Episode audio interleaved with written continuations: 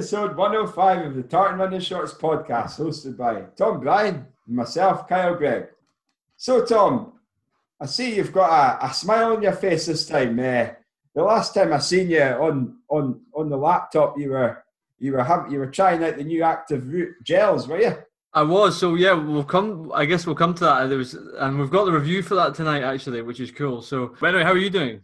Oh, I'm I'm I'm absolutely fine. You know, I mean, I, I uh, we're having a minst- a Mistral beer tonight, aren't we? We are. So yeah, this is the second episode of our of our series of episodes brought to you by Windswept Brewing, or the Lossiemouth based brewery who, who we're working with at the moment. And yeah, Mistral, it's a, a quite a light, refreshing pale ale. I really like it. It's um, Mm. gluten free as well, eh? gluten free that's and it's interesting so they were the, the team at windswept were telling us that they're you know they pair it as these are the best the best one out when you've earned it and this one is apparently um post trail running I, I think the taste taste goes down really well very drinkable if you if you're thirsty after run goes down well um and yeah it's i'm i'm not someone who looks for a gluten-free beer but i guess if you are that's that's a good one to look towards It's um, it's quite fruity as well. I really Mm. like it. It's light but fruity. I like a fruity pale ale. Indeed. I know I've got to say I would definitely actually I'm a good candidate. I've literally just come back in from a run. So this is this is the first thing that's touched my lips since I've since I got into my run 15 minutes ago. So this uh this is a good trial and I'm enjoying I it. actually, I actually thought you had put your finger in the socket, Tom. In the the, the Barnet. Cut, When This you- is a Right, the listeners want to know. Right, a ple- uh, this is a plea for, for, for from myself and probably the majority of our listeners. We want Tom to get a haircut for next week's episode, and, and I want you to engrave TRS in the back of your head. Oof, that is a. I mean, the the haircut's one thing, but getting a TRS engraved is uh, engraved is maybe not quite what. I'm, I'm I'm not sure about that, mate. I'm not sure. Have you not got um? Have you not got strimmers? Well, not strimmers. What's it? Uh, shears or whatever you call I think I think there's the. I mean, strimmers is probably what this thing needs. It's. I I actually can't remember the last time I went this long without getting a haircut. So yeah, it's it's definitely in due. Uh, it's definitely due. Due. I'll throw. You know, I've just taken a screenshot of our of our video call. I'll throw that on our new Instagram account to share with the listeners. The two Kyle's got nay hair and I've got too much hair at the moment, so it's bit of a contrast. Why don't you send me some in the post, Tom? yeah. Yeah. Make sure it's clean, and then I'll stick some on those missing bits on top of my forehead. But yeah, you're absolutely right. We've got a new Instagram account, so um, get yourself get yourself following us if you don't already follow us on Facebook or Twitter. Um, Tartan Running Shorts. That's that's all you have to search for, and you'll you'll see us, and you'll see the the many posts that we've we've already got. We've got what two posts now, have we? Two posts. We've been we've been active less than twenty four hours. We've already got two posts, so we're out of it, out the traps fast. There we are, aren't we? Hashtag this, hashtag that, hashtag Instagram, hashtag. And On on the chat of social feeds as well. A thousand likes now on Facebook. oh, I see that. Do you know? Do you know who are uh, thousands? I can't even say the word thousand. Thousandth listener is. I think I do. Do you? Is this a? Are you testing me or checking with me? I'm, I'm checking. you're checking. I'm checking. When, Is it- well, I did look it up because I was going to put up the when I put the post up um, on about like we got a thousand. I was like, I should find out who it was. I think. Let me just check. Um, I think it was Ian Reed. Ian Reed. Ian Reed. Right. The yeah, kudos to you, Ian. Well, Ian Reed. There's uh, well, I mentioned on Tartan running shorts. Yeah, there you go. That's your that's What's your prize. We're up to a thousand and seven now. At that. yeah. So who's going to be our 2000th listener then? Eh? Oh, 2000 that would be Look at that. So in terms of giving shout outs, right, what's quite funny is we get um one thing you get on Facebook is you get uh top fans, right? So I'm gonna just just to give you the some of our top fans. There's know, how do you know who the top fans are? I, I, if you go on Facebook, it gives you a list of them, right? And it's- And basically, so top fan for four months. I don't know what the definition of a top fan is. I, I, I assume it's someone who likes a lot of your stuff. But anyway, the top fan for four months is David Cyril. nice. David Cyril, sorry. Top fan for three months, Kev Mackey. oh, Kev Mackey. Then we've got top fan for one month, Andrew Mostyn. Top fan for one month, James Cruikshank. Then we go down the line. We've got three weekers. Craig Ruddy, top man. Oh, and, and then uh, we've got a few others in there: Kaz Addison, Sean Gaffney, Danny Hazard, Ian Gordon, Anthony Lucio Janetta. So yeah, cheers, folks, for for engaging with us. It helps. Sorry, we haven't got any prizes. Uh, no, just mentions. That's all we've got. that's all you want. Your moment of fame. So. Yeah. Anyway, so on in terms of this week, we've got uh, we've got a load for you. We've got an interview with Jess Piasecki, British uh, Olympian, uh, not Olympian, sorry, British Olympic Olympic hopeful. I should add. Um, she, we were disappointed that we didn't get London this year. Jess was part of that stellar London field that was going to line up, so we'll hopefully see that next year. But anyway, good. Uh, good interview with Jess, and we've got a bit of our usual chat, runners rants, um, retro recap. I've got another London. I've got another sixty second recap for you, Kyle. Oh, And- brilliant. We've got the active root gel mix review to come. Oh, fantastic. That's uh, an exciting uh, hour, hour and a bit for, for everyone, eh? Indeed. So, how are you getting on? How's your running been going over the last week? My running's been again just the same as before. It's it's there. It's uh, you know, as you said, I'm I'm I'm I'm I'm a, I'm a shape. I'm not in shape. I'm not out of shape. I'm a shape. um, but I've, I managed to accumulate about. Uh, I had I, I I had a bit of a migraine uh, about. I think it was Wednesday, so I took a complete day off, and uh, I felt quite quite grateful for the day off because I felt a little bit fresh legged the the days uh, thereafter. So, but I've been doing a lot of running. I don't know if I mentioned this, but I've been doing quite a lot of running now that um, Debbie's back at work, uh, working from home. I've, I mean, we've both been going out here and there, but I've been doing a lot of buggy running with the wee man. So uh, we've Nice. been hitting the, we've been hitting some of the, the big hills around Alford. So uh, I don't, uh, people who are maybe local will, will may be familiar with the Suie, the Suie Hill. I'm sure you are, Tom. so I'm familiar with it, but this is this is kind of is I guess to credit to Kyle's running up those with a buggy. I'm familiar with it as a pretty stiff cycling climb. Oh, it is. Oh, it's like it's like the Mount, but maybe a little bit. It's maybe not as uh, as high up, but it's not that far, not that far off really. Um, but I mean, the, the running buggy I've got is, is a fantastic buggy. I mean, I, I can't give. I, I don't know what I'd do without a running buggy. It's an out and about running buggy. It's brilliant. Um, it's so comfortable.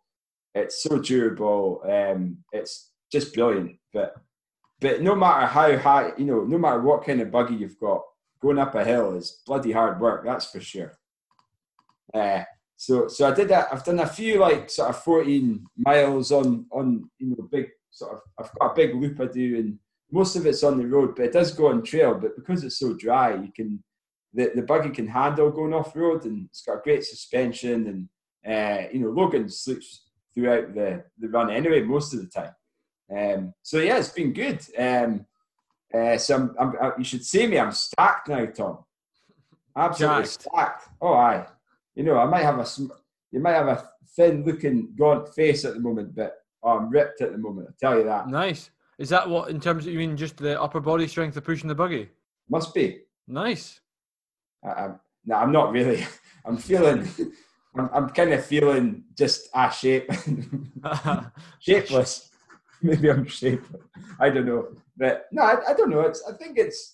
I, I try and mix up my running, running with the buggy and, and running just by myself. I don't always running because I think you know because you've got to push with one hand, so you've always got another hand that's free. You can Mhm. push with two hands, but that's a bit awkward. Um, so it's just getting the right mix. But in terms of when I'm doing sessions, I'll um, I'll always you know I won't do sessions with, with Logan. I'll do them by myself for um, so so it's, it's good in that respect. So Does he So, enjoy yeah. it? That's my training really. Yeah, I went a couple of days ago. Uh, I did a steady forty miler in the usual loop I do, but I, I went up and then back down just uh, just above six minute miles. So I was, I was quite happy with that one. Um, and then uh, yeah, just ticking ticking over really, Tom.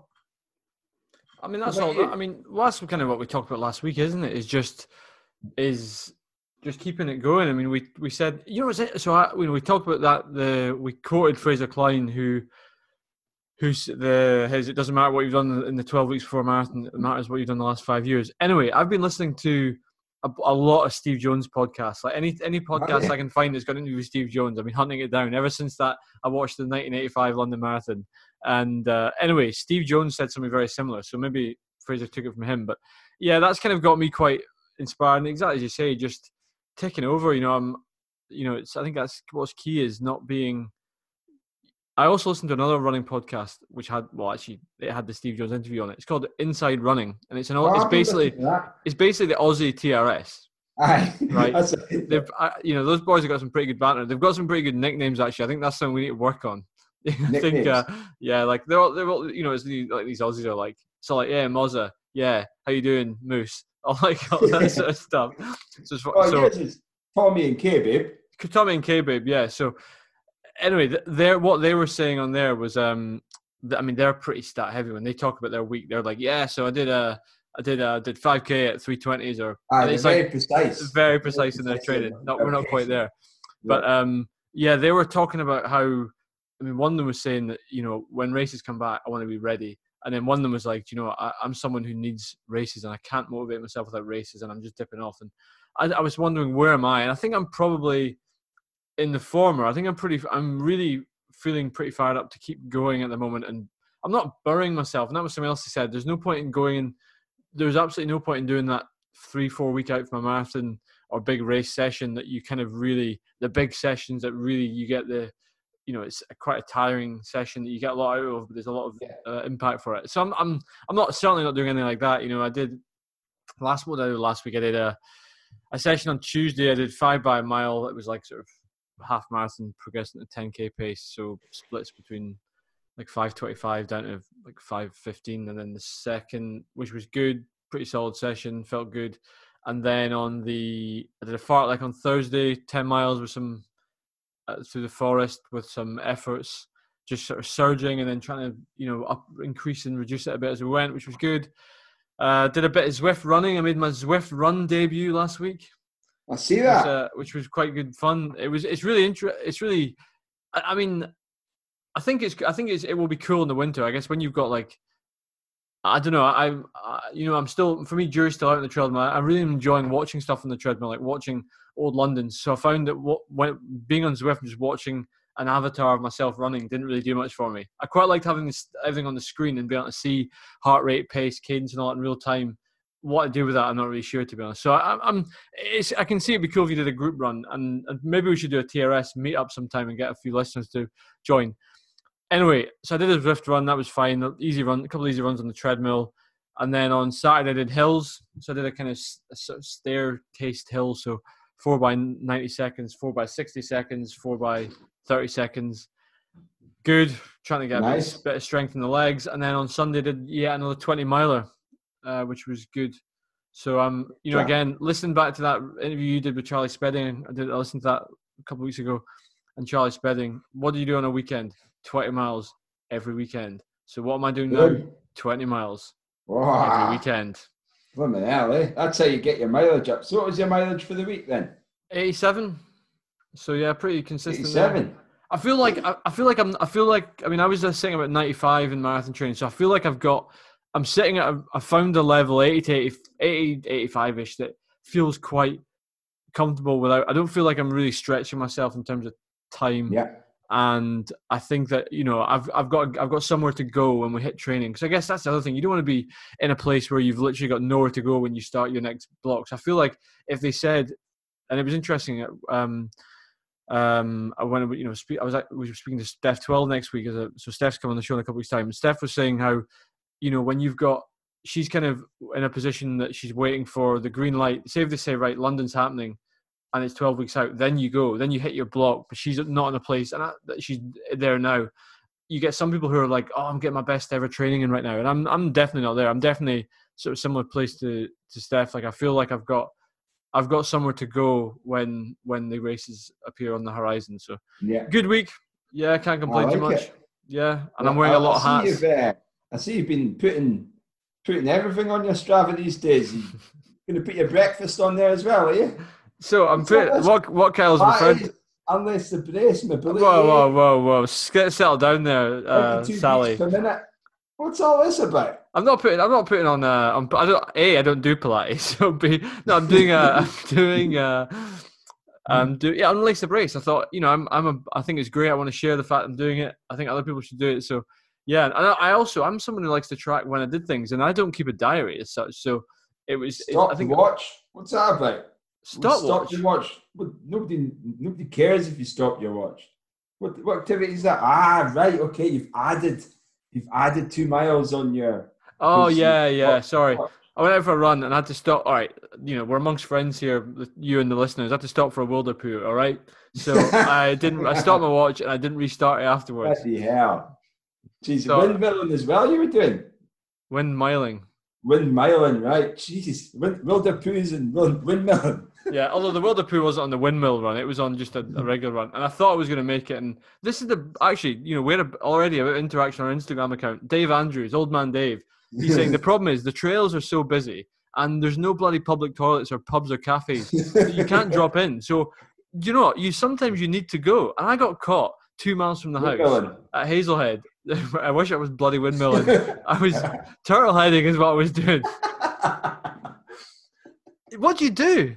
Honestly, I'm in the, I'm in the forest. The, the, Ah. there's a public toilet in Hazelhead that's not open. There's a cafe that's not open. And I thought I'm not going to make this. Don't do a Make 20 mile run. This this- it It was wasn't a 20 mile run. I God, the 20 mile run. That that's this was this was actually not a long run. Rookie mistake. I should have probably Oh, one of those runs before I went out, I thought "Mm, I'll just go. I'll be fine. I wasn't fine. oh, so no. sure enough, I had to nip into a, a quiet spot. I mean, I'm I'm I'm not someone who's ashamed by it. By windmill. By um, I love windmill. helicoptering. No, I was. Uh, um, I was. I was. Yeah, it is what it is. But uh, I would. It's as Dave says. There's bloody nowhere to go, and there's people everywhere. There is. This, you're right enough. Like, you know, you can't, you, you, no, no place safe anymore, eh? Just stick to your Zwift runs, Tom. Yeah, well, actually, that's do you know I did it this day. I did this Zwift run. The reason I jumped on it is I was thought it was first thing in the morning.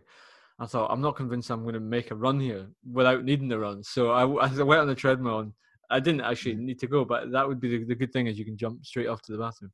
Anyway, there, a bit too much information for the listeners there, but that's another good week for me. And yeah, do you know I don't really know. I still we've got no.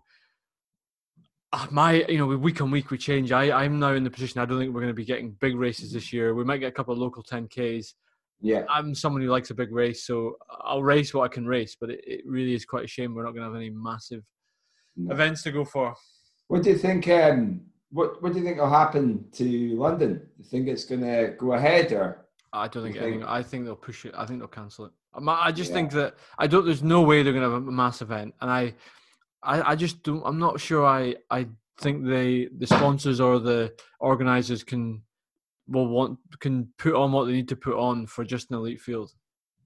a lot? Like, if you do a risk assessment, bloody hell. Well, people will still want to go. I mean, at the moment, England's England is is not completely locked down, so people will. If I'm, people will still want to go out and watch it. So you'll still get people gathering beside the side of the road. If you've got, and also, will will the likes of Kipchoge and Bekele want to run? Will, they be able to? Will they be able to fly in? They'd have to have a Yeah. 14 day quarantine. Yeah, exactly. Um, Mozart, I got an email today. Mozart's Oh, yeah? been cancelled this year, so it's uh, ah, next year. But I'm not that, you know, I'm not that bothered really. It's uh, it is what it is. There's not much you can do about it. So um, I'll just wait until whatever happens. So yeah, Yeah. Um, Well, definitely go. You should go out next year because then you know that's uh, you're becoming a bit of a regular there. Ah, I really like it. It's a great race. Um, you know when you just you just love a race, you just want to go back and experience it. Yeah. One of them, you know. It's in. But I'm sure there's many. I, I need to broaden my horizons as well, eh? True. That, that ever-growing list of TRS races for know. next year, anyway. bloody long. Do you know? I was um I was looking at some uh some uh, photos like old photos came up my feed. And no, a I'm missing races. B I'm missing holidays. And I was looking through some Chamonix pictures from last summer. I was like, oh, what a great trip! What a Oh, great what a great weekend. Um, you know, from a running and from a sort of mate's perspective, and like I was just like, oh, that is so sad that that sort of thing is completely off the cards right now.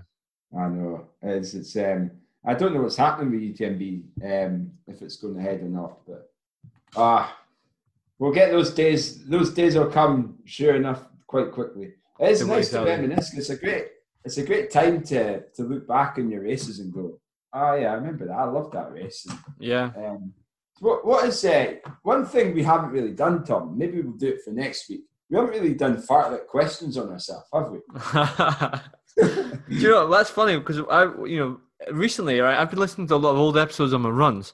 I've started, you know, just because a lot of easy runs, and I, I've listened to, you know, some of my personal highlights are things like I, I do really enjoy the post UTMB one. Uh, I said, listen to Charlie Spedding is a good one. Um, I really enjoyed the. I actually listened to the one after Frankfurt because I thought it was a nice, positive one for me to go back to. Remember the good days of r- racing well, and also I really enjoyed the, of course, the Finley Finley uh, short es- escapade. Anyway, so but do you know what struck me when I'm listening to some of these uh, old interviews with people? I'm thinking I'm not sure. I've been trying to work out what my answers are for them. So that maybe that is a good idea to do it. Yeah, I think so. But do we do that off the cuff, or do we, uh, you know, do, do, do we get time to to think about the the questions? I think we do. answers? I think we both prepare fartlek questions for the other, and we do it off We'll the do cuff. that for next week. Yeah, deal. That's a good deal. Right, done. And uh, well, yeah, I've got a few questions I want to ask anyway. So maybe next week we'll interview each other. Sounds good. Let me. Yeah, I'll need to. I'll need to yeah. put, oh, Yes. uh, excellent. No, I like- like that. And we're actually doing okay with guests as well coming on the Oh, show. we are, yeah. things. It's been- it's been great. So a lot of people to a lot of fantastic athletes and uh, well well kept faces around the, the, the Scottish athletics scene and beyond to Yeah. interview and to get experiences and learn from their successes and um, it's, it's, it's exciting times. You know, I Um, really- so- I enjoyed Chris Wow. O'Hare, mate. That was a good. Uh, I hadn't listened to it until um, a long run.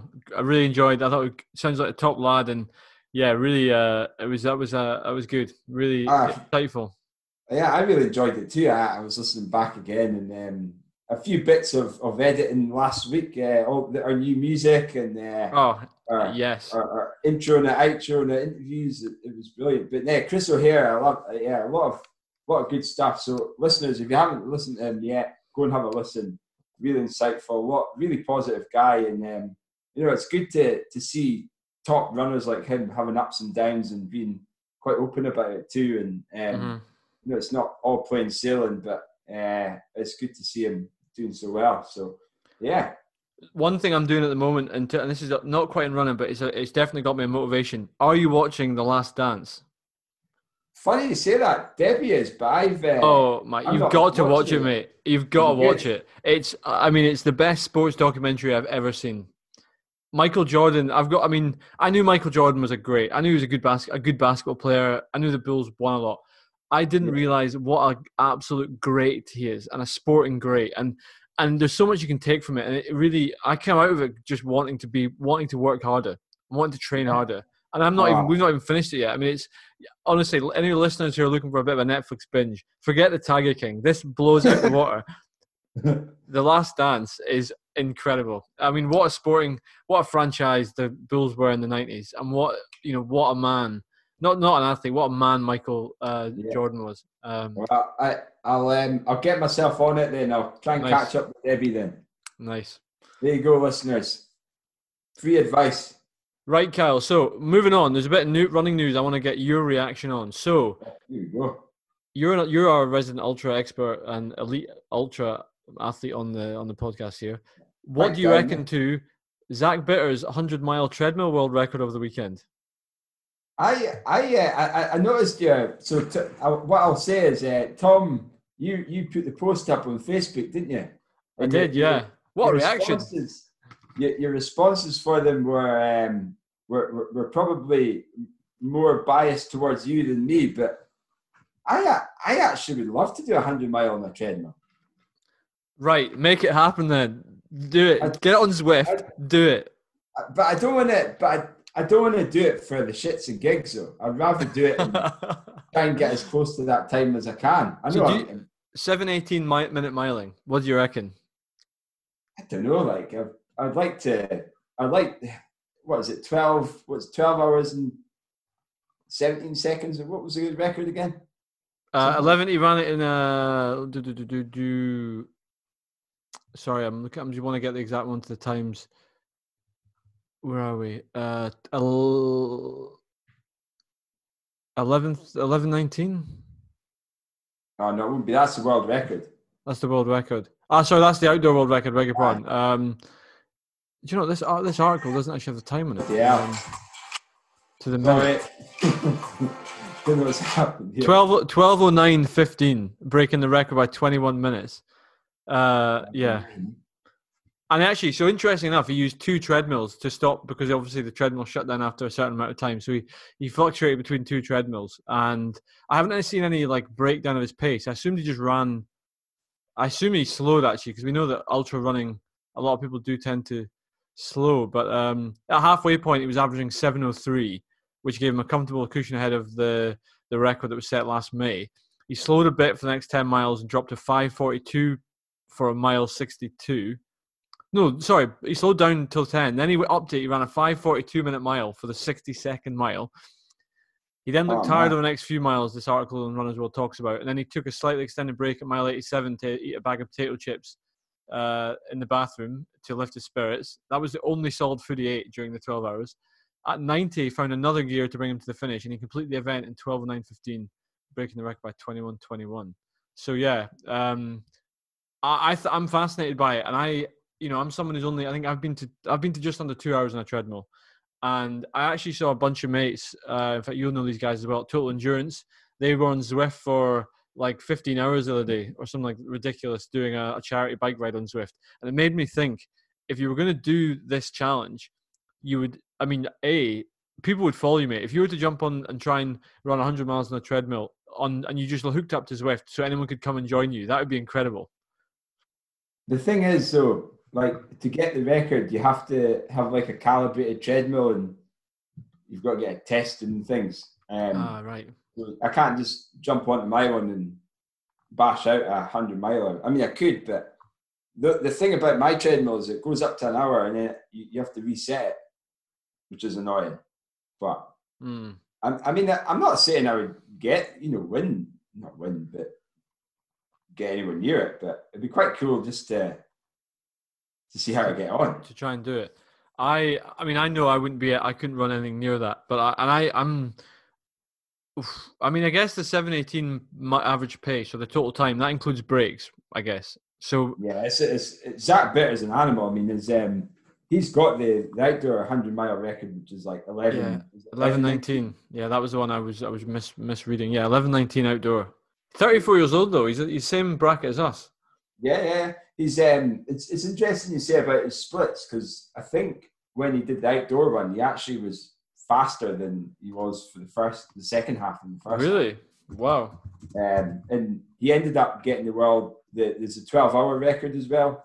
It's a 12 and 24 hour world record. So he kept after he got the, the 100 mile world record, the 11:19. He he then continued for another 40 minutes to get to break the 12 hour record. Mentally, It is absolutely mental. I mean, I, I don't know. Like I think I, I would I would never want to train on a treadmill for that period of time. There's some interesting debate on on Facebook. I don't know if you've got the article up, but um, or the, the comments from everyone. But for personally, I if I was in a race, a hundred mile race or a time trial, I I wouldn't get bored. I don't think because I know that I'm I'm in the zone. I, I can just switch off, and I think that's why I love ultra running is because I can just like I can just switch off and just go in race mode and just enjoy it, enjoy the pain and all the things that go, you know, happen during an ultra, uh, Mm. like fueling and things. I, I think it's fascinating what the body can do. Okay, it runs a lot slower than the would 5k, 10k, half marathon, but um, I, know, I think it's just fascinating. Do you know what's cool is there was a there were- they had a lot of like f- friends following it. There was an open Zoom call you could dial into, and he had it in front of him, so you could see like all his pals and people joining. It was called um, what was it? The Run with Zach. This video can, call that people were dialing into. So up to 250 people got involved. Some of which were on their own treadmill. Some people just sat on their couch ch- Yes. cheering him on. Like Dean Karnazes jumped in. Uh, Eric Schranz, who's a, a podcaster. Uh, Yeah. James Stewart jumped in, Don Freeman. So like, there's loads of people who are jumping in, like to give him a bit of support on there. Well, That- James Stewart's a Scottish man. Absolutely, Uh, yeah, Glasgow based. Yeah, yeah. So Uh, Yeah, that's interesting. Um, uh, it's it really that I guess that would keep you going, but I still think. I mean, as I say, I I mean, you got to remember, I'm not some. I'm not even done an ultra marathon, so for, I've not run more than three hours. So the thought of doing 12 hours of running full stop is uh is frightening to me. Let alone doing it on a treadmill. Try to do 30 hours. Oof, yeah, that's a long time, mate. I saw that. I saw that. That's maybe why. That's maybe why I'm not interested in there. That's true. But yeah, it's funny. Yeah, six thirty-two average pace was his 50, 53 miles, and by sixty miles he was at seven twelve, and he finished at seven eighteen. So I don't know if he slowed or he just had more breaks. Wow. So 632 for the first 50 miles. Fifty-three miles, yeah, Bloody hell.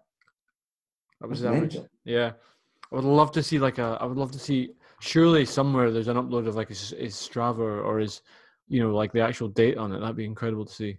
That would be cool. But well, anyway, if uh, anyone wants to send me a what, what treadmill did he use? So he used a, a NordicTrack X22i treadmill. Now I think It this looks really treadmill nice. go, the incline can go up and it can also go down as well. Oh, So that's wonder what- nice. I wonder what incline he had on. That's interesting. Downhill treadmill, that's bonkers, isn't it? Yeah. But yeah, it looks like quite a wide treadmill as well. Like it looks really like you know, as someone who's started running a treadmill, I'm starting to appreciate what the. I mean, we've got a pretty standard width. It's fine for us, but that one looks super wide. Hmm. Well, if anyone wants to send me that treadmill and calibrate it, I'll go for the a, a, a world record that no one's ever tried. Seven days. There we go. Yeah. So yeah, Nordic, if you're listening, you you want to sponsor an episode in exchange for a free treadmill for Kyle? Fill your boots. I'll be nowhere near it, like, but it'd be fun to do. Be great banter. We'll think of the TRS listeners. We'll dial into. It'll be called. uh You know, I don't know what we'll call it. Run with K Babe, and we'll just eh, you'll have you'll be running around this Zwift Island with like hundreds of TRS listeners just tailing you. Hilarious. What's the what's the hundred k world record in the treadmill? Like a lot of these, the thing is, like treadmill running, like the the world records are weak because no one, no one does them because they're not, they don't mean anything. You know, Zach Bitter might have broken it actually when he did it. Oh no, sorry. Phil Anthony, this is an old article, 2014. I'm sure that it's been beaten, but since then, Phil Anthony, a British guy, ran six forty. Six forty. Yeah, Oh man, bloody hell! yeah, On the treadmill. on the treadmill. Yeah, that's six thirty six miling. That was in 2014, so I can't guarantee that's not been beaten. But um, yeah. Do you know what we should do? We should actually uh, sometime. And I noticed there was a couple of people who responded say that they use Zwift and they they run on the treadmill a lot with Zwift.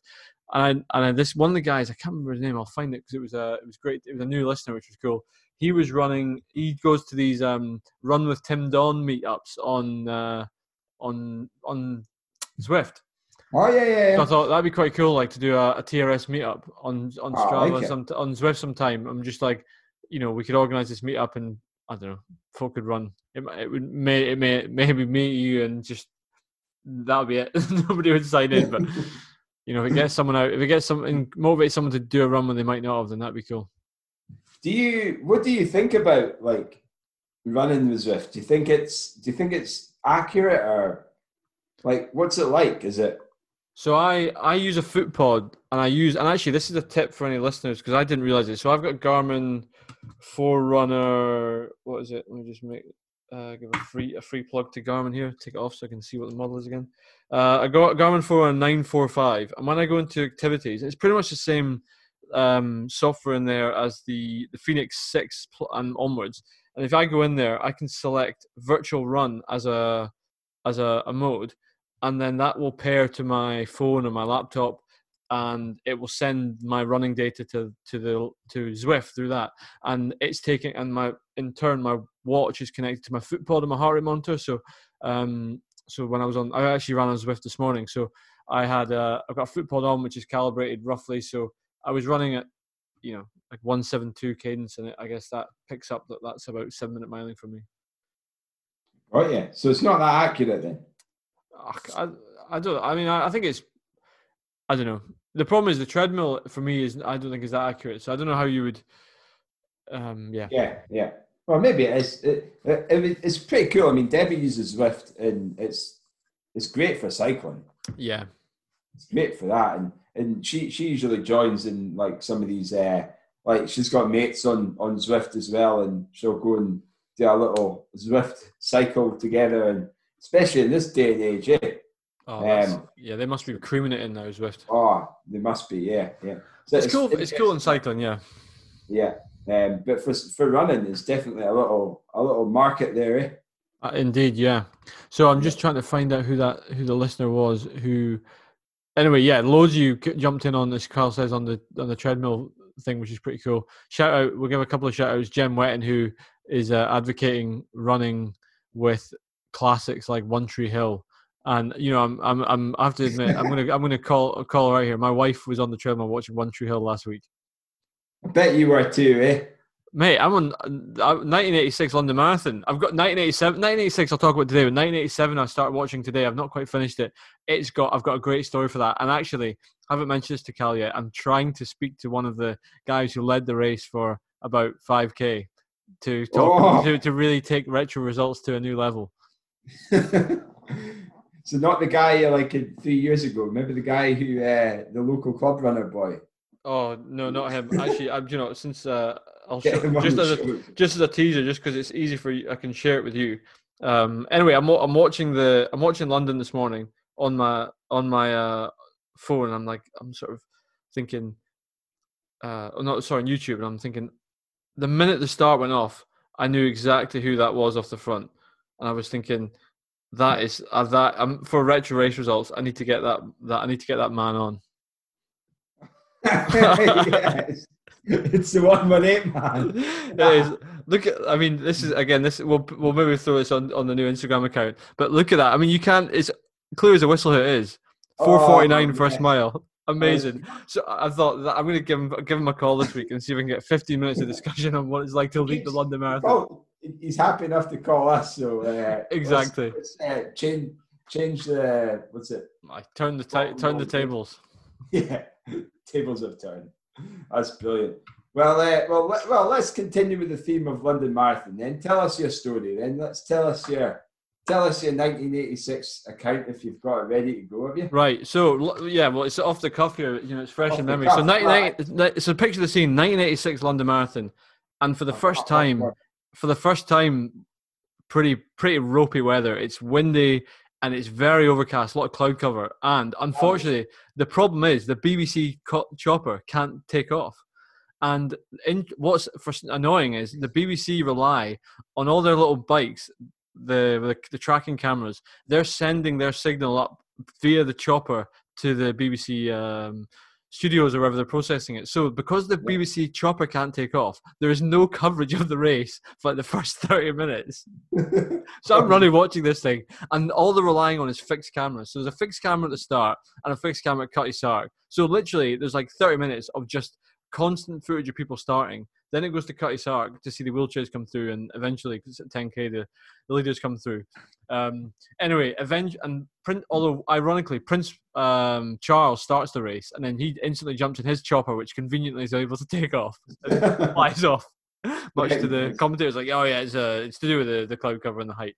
Anyway, not as interesting as 85. It was a pretty one-sided affair in the men's race. Anyway, it was uh, by the time they got to Tower Bridge, just at halfway, the um, the eventual winner Toshihiko Seiko, Japanese runner, was away, and he went. I mean, put in a serious shift, and it was it, it was big gap, and I I couldn't. I obviously didn't know the result, and he was being hunted down by previous winner um, or who, who won it a couple of years prior, Hugh Jones, and and English oh, yeah. runner, and Hugh Jones is hunting him down. And I was thinking, did Hugh Jones win London more than once? Maybe catch them.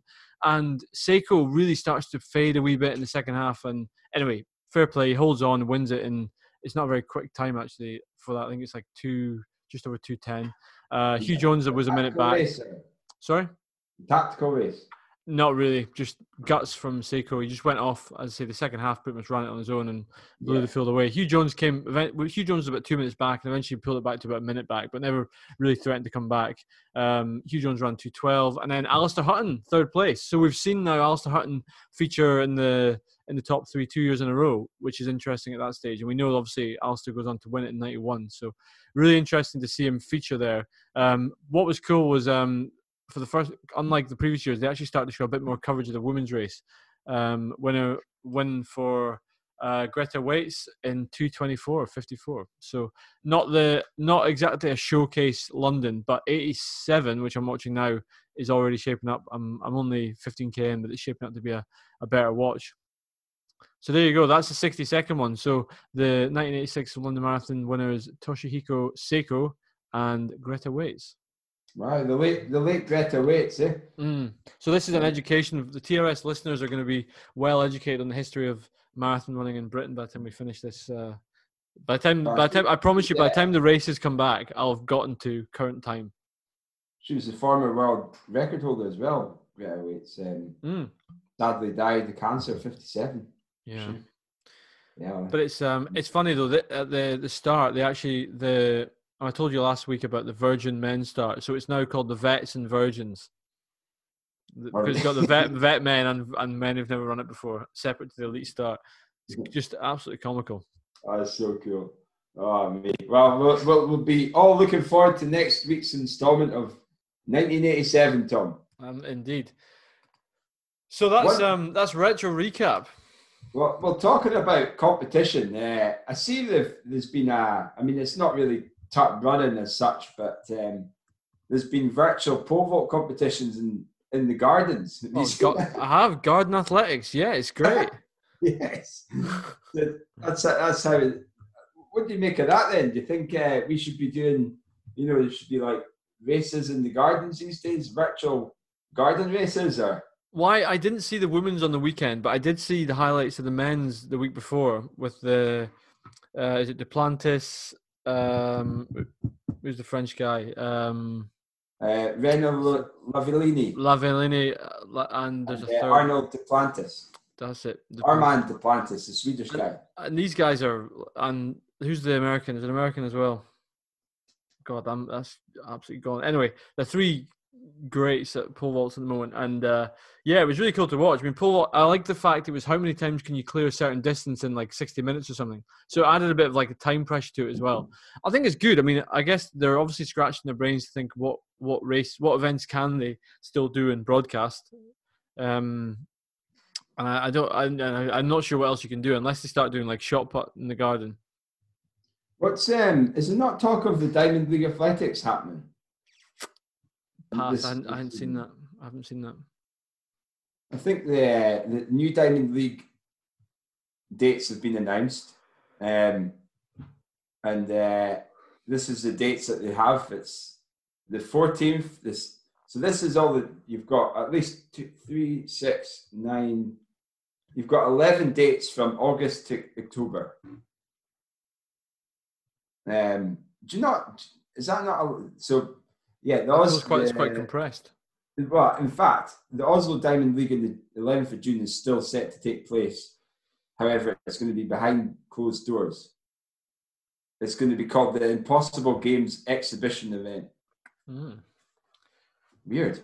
What do you make of that? Do you think that's do you think that's a bad taste or? I mean, I guess like the Bundesliga has come back, and I get you know football leagues and things that are ongoing, they need to get they need to um a lot of them want to finish the season. Although the SPL today have said they won't be finishing the season, they're going to sh- finish it as it is in the current position stand, including champions and relegation. For athletics, I guess if there's a demand for people to watch it and they feel that it will, you know, it, it you know, it's worth holding. Fine. My only concern is I'm not how are athletes supposed to train for that because you know some countries may not. I mean, at the moment, British athletes can't get access to tracks. You know, they can. Yeah, you know, so. Uh, I'm not sure. Also, competitors won't be able to travel like from country to country, so uh, I'm not sure. That's true. i have I've just I've had a quick look at some of the some of the things that over and above the 15 Diamond League series. Um, the uh, this impossible games. The idea would be that some people will be doing like uh, like solo attempts and things. So mm-hmm. um, one of the Norwegians is going to go for the 3,000 meter record uh, from Grete, Grete Waitz, his Norwegian record as well. Uh, mm. 200 meter hurdles head to head is set to take place as well. Um, Ingebrigtsen brothers might take part, so who knows, eh? That's uh, all a bit strange.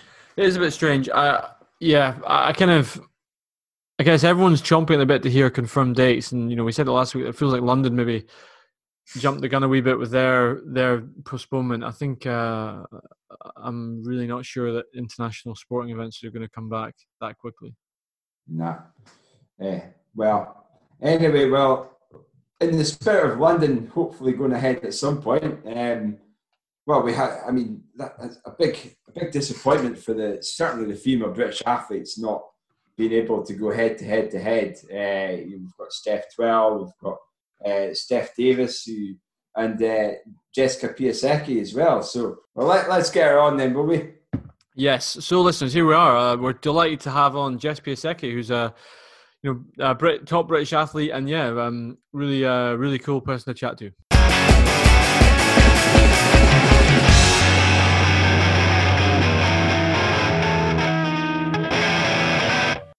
This week, I'm chuffed to be joined by one of Britain's top marathoners, Jess Piasecki. So, Jess, welcome to the show. Thank you. Thanks for having me. So, you're, I think you've got the honour of being the first non-Scottish woman we've had on the show. oh wow, pressure! Is, as, as we broaden out here in TRS, so um, yeah, you're also. I mean, you're. I mean, we were delighted that we could get you on. You're. I mean, at the moment, you're some. You know, your times, particularly the run, what you ran in Florence last year, fantastic. We'll come to that we're obviously excited to watch you slog it out last weekend at London um, in the elite pack. that didn't obviously didn't happen. Just before we get into your background, how are you finding lockdown life then as a as an athlete? Yeah, so um, I think it comes in in waves really. So most of the time I'm fine and I'm just sort of getting on with the training and I'm still working. Like um, I work, I've worked part time now from January, so I work three days a week. Um, and then my other two days are meant to be like you know training days as it were and other admin bits. So i still have a lot of work to do like the monday tuesday wednesday. So that keeps me occupied during the day most of the time. Um, but then you know some days are better than others. Some days i just it's it's not that i don't want to go running because i always want to go running but it's just trying to find that sense of purpose i think. Not only in like the outcome goal initially i think but for me personally you know i've put quite a lot of things aside now to you know this was meant to be the mm. olympic year this was florence was great and this was why we were meant to be you know heading on to the next sort of step. And it's like oh, okay i've given up all this and now what's my purpose you know?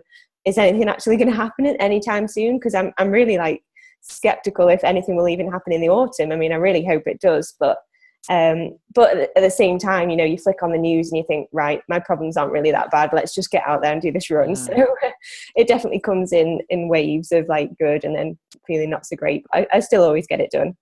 And how are you feeling ahead of London? Because it was it was a relatively late cancellation, I guess, for London.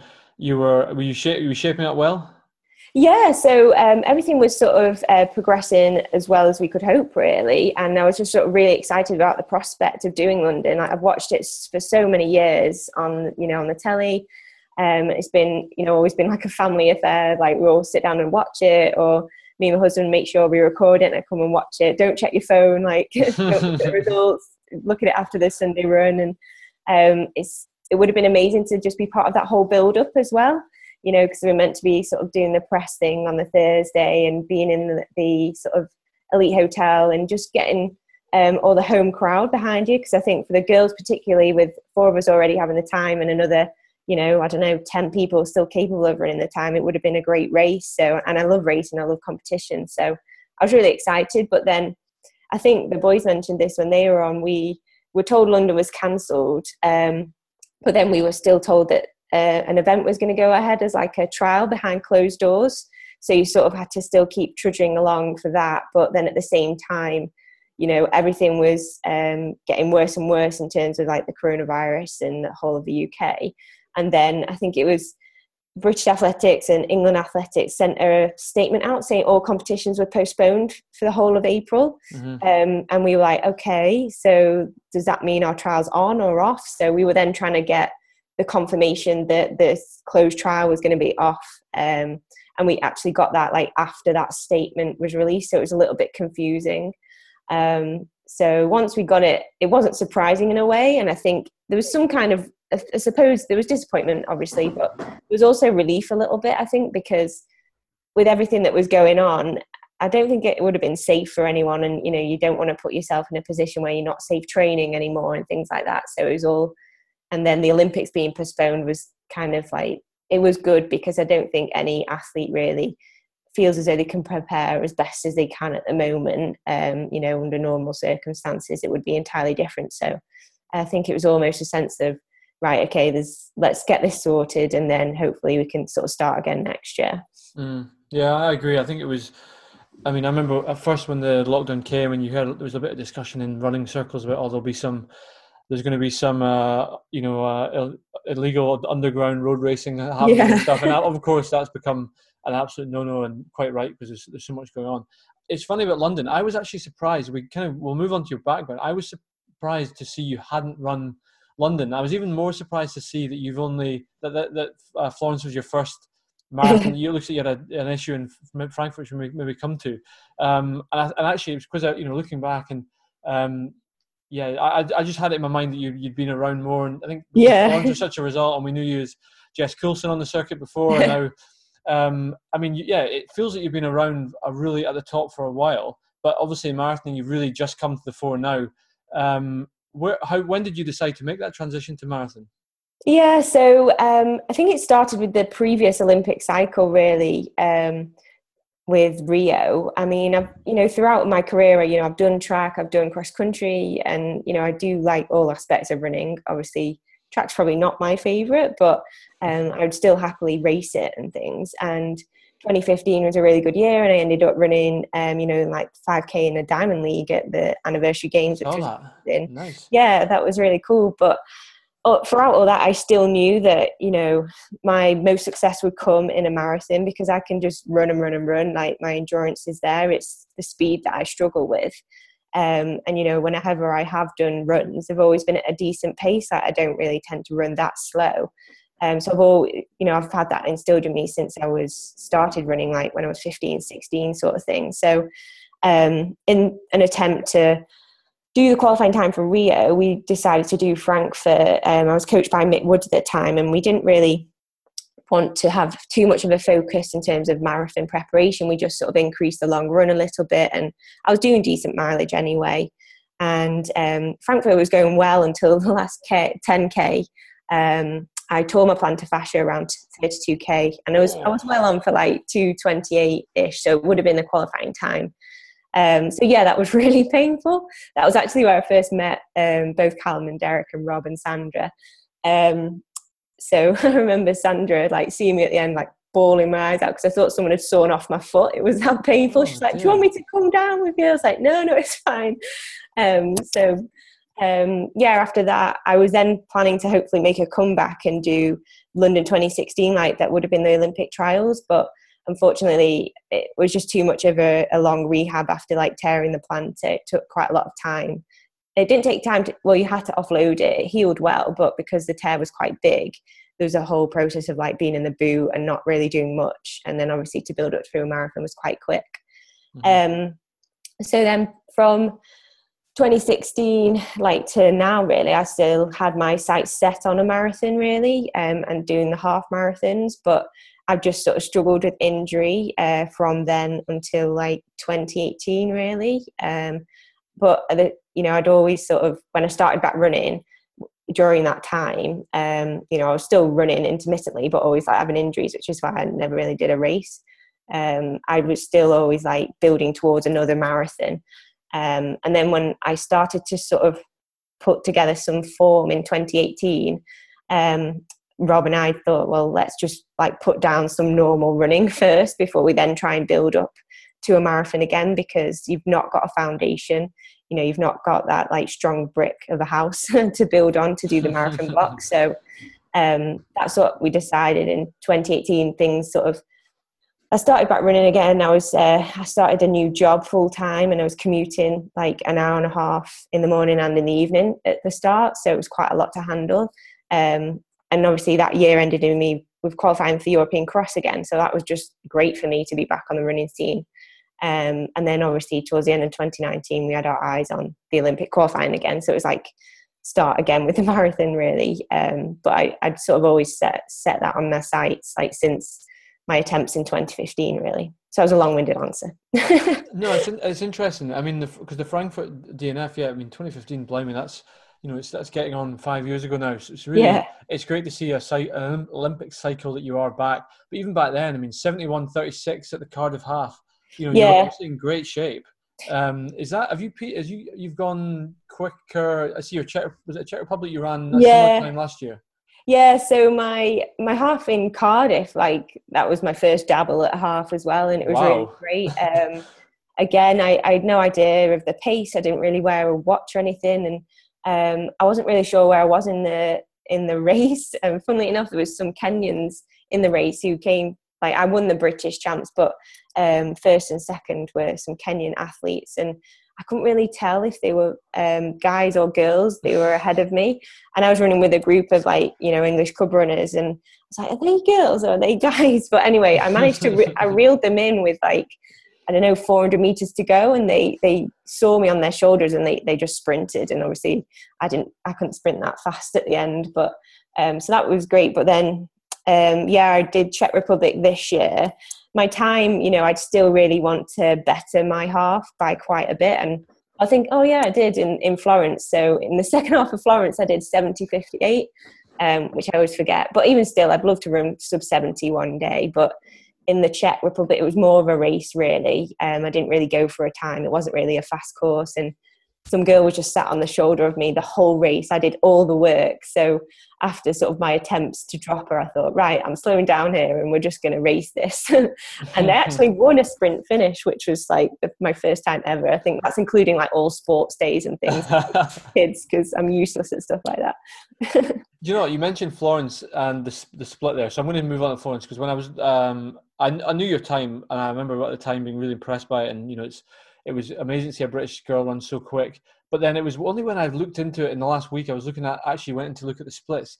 Blimey. I mean, I'm going to talk through Jess's 5K splits here just for everyone. So 1737 to open, 1729, 1729, and then the middle one's always a bit weird because it's to half K. But then it goes 17, 1642, 1620. I mean, talk about a, a execution. I mean, yeah. Uh, what was the what was the plan for that race? And I mean, did is this was it what you wanted? Was it beyond what you wanted? I mean, it's yeah. amazing execution yeah, it was beyond what I wanted. And funnily enough, like if Rob listens to this, he'll laugh because he's if he sets me a progression run, I always balls it up like really badly. I'm so bad at them, and even Derek tells me that like if he's sat in the car with Rob and my progression run comes through on his phone, he's like swearing and effing and blinding because I've just like done it all wrong. Um, so to actually execute it in a race was really good. Um, and we we talked to so the plan A was actually to do Frankfurt Marathon, um, but then I I just had a calf tear like ten days before, um, which it was just annoying. One of those annoying things came out of nowhere. So we managed to get an entry for Florence Marathon. So we did some you know marathon bike sessions between that time period and. Um, so we got to Florence and we are like, look, we just want the standard. That's all we want. So if I'd ran 229, 29, I would have been ecstatic really.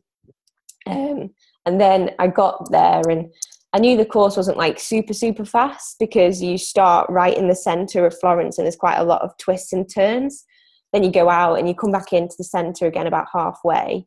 And towards the end, um, when you're coming back towards the center, it's quite hilly and twisty again. And obviously, if you're on tired legs, um, that's never too good.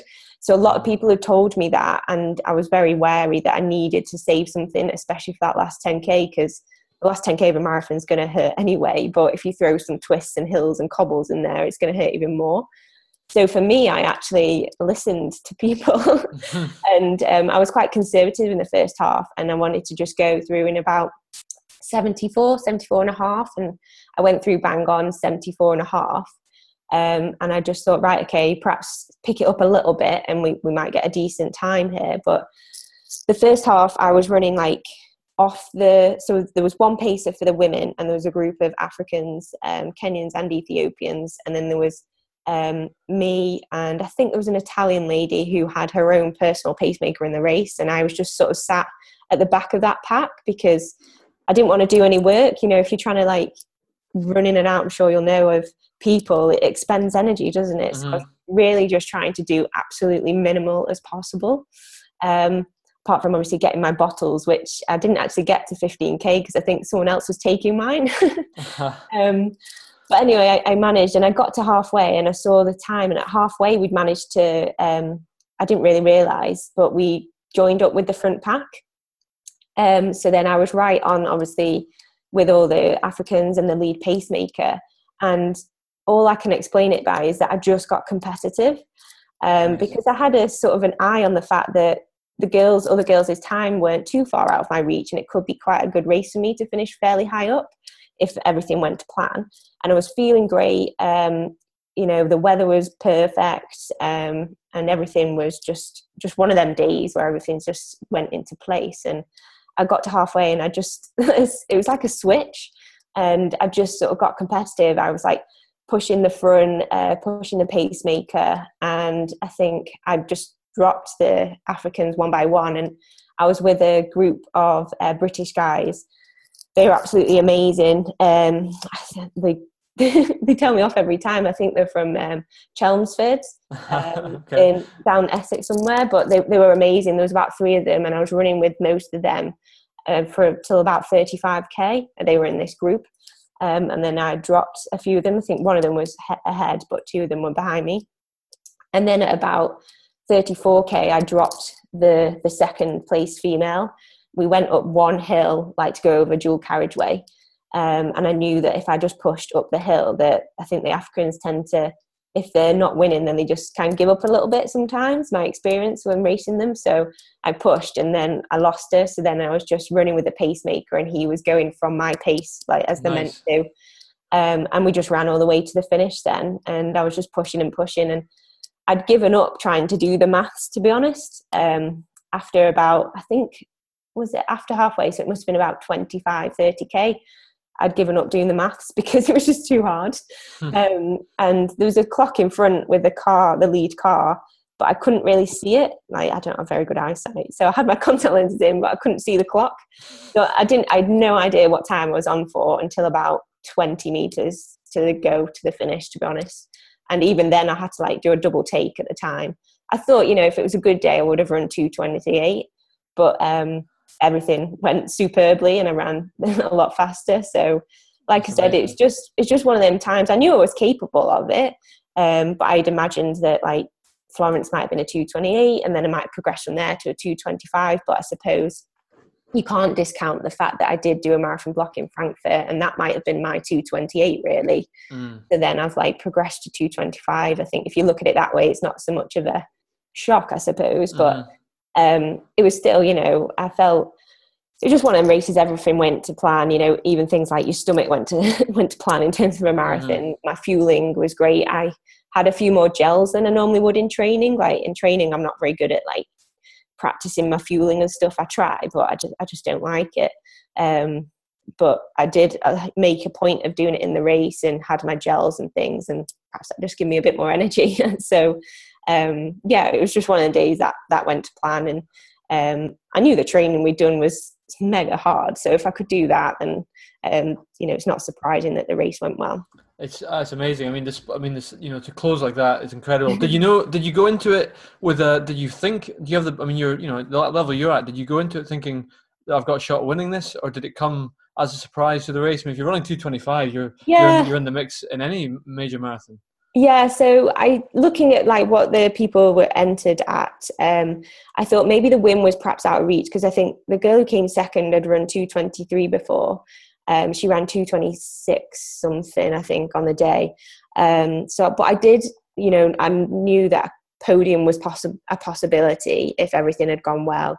Um, but to win it, yeah, that was just sort of the icing on the cake. It was great. And when I put the video on my Instagram feed afterwards, but when my husband didn't really realize because my parents are there and my husband and um, my mum and dad can never watch the race together so my dad goes off in one direction. I think all three of them were in different places at one point but towards the end my mum was with my husband and they were trying to like get a place in the crowds because i you literally just turned a corner into the center and that was the finish.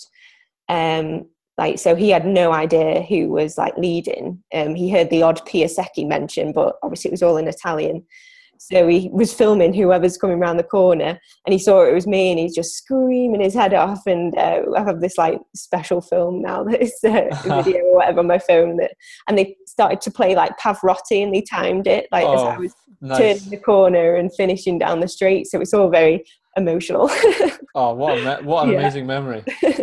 And you know that so you've run there. You, it's interesting. You talk about the pack, the, the club, the the Chelmsford guys who were in the mix, the the pacer. How how then were you approaching? Fast forwarding now, I know it didn't happen, but hopefully it will soon. London. So we were so excited to see you and the other British elite women go out, and it was going to be an amazing. I just prayed that the BBC just basically put a lead with a camera on on you guys. How were you approaching going into a race like that, which was going to be a real race? Yeah, exactly. So um, it's difficult, really, because um, you know some people might want to go off and just go for a time, knowing that that people might not be able to keep up with him or some people might want to race. Um, I think I would have probably gone for let's let's just race this and just gone with whatever happened. Um, but yeah, and given my experiences in Florence, I think it's quite nice to do that, just race, especially for a marathon, because a lot is like, okay, I'm going to go for this pace, and um, watching my clock, watching the splits, even in the training, you know, you're always watching like what pace you're doing and things.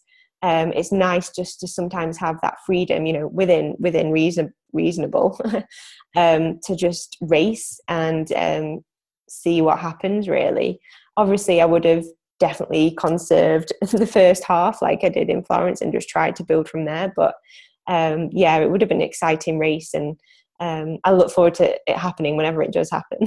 mm. I hope, and hopefully it does happen this year. Yeah.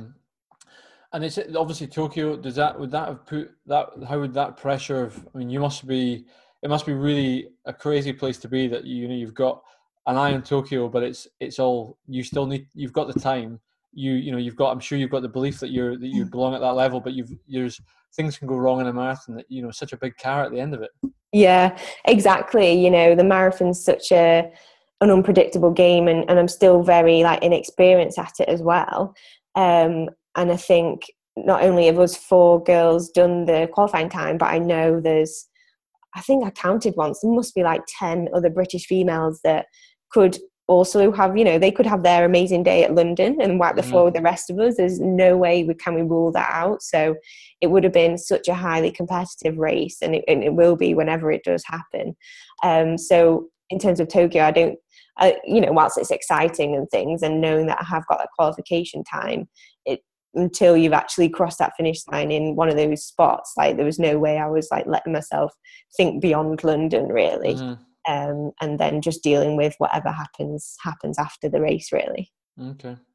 So what about let's um on training how what's your training like? You mentioned you're coached by uh, Robert Hawkins which is uh, that's the Scottish link that we're going to use yeah. on, on, TRS so coached by Robert how when did you um, tie up with Robert as a coach? Did you go straight to Robert after Mick Woods yeah, I did. So um, I've had this discussion with Rob before. Like, is there any family in your? Is there any Scottish in your family at all? Can we like bring you over? I was like, no. Honestly, like my whole family, my side is literally from Greater Manchester, and that's it.